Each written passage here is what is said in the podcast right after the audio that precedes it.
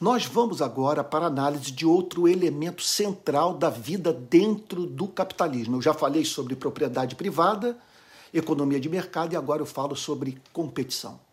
O sistema funciona na base de criação e destruição. Um supermercado, por exemplo, é aberto e todos os mercadinhos que há dezenas de anos funcionavam no bairro são fechados. Marx costumava dizer que no modelo capitalista de produção, o que hoje é burguês se tornaria membro do proletariado amanhã. Quem hoje é patrão, amanhã vira empregado. Pior quando nem isso ocorre. O que hoje é empregado, amanhã está desempregado. Por isso, a ênfase que você perceberá que será dada por mim em todo esse, essa espécie de curso sobre relação do cristianismo com política. O Estado não pode deixar a classe trabalhadora sujeita às flutuações do mercado. Estamos falando de pais que voltam para casa após terem recebido o aviso da sua demissão, sem saber se poderão pagar a prestação da casa própria ou manter filho no colégio. Os que falam tanto sobre a preservação dos valores da família, mas ignoram as pressões sofridas pela família no modelo neoliberal, revelam grande contradição em seu pensamento.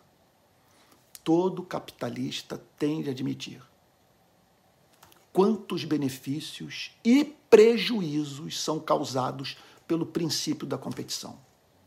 Prejuízos que não se restringem a trágica experiência do desemprego, mas também a valores que regem o universo da competição capitalista, que nos adoecem, desumanizam e levam-nos a ver o próximo como adversário.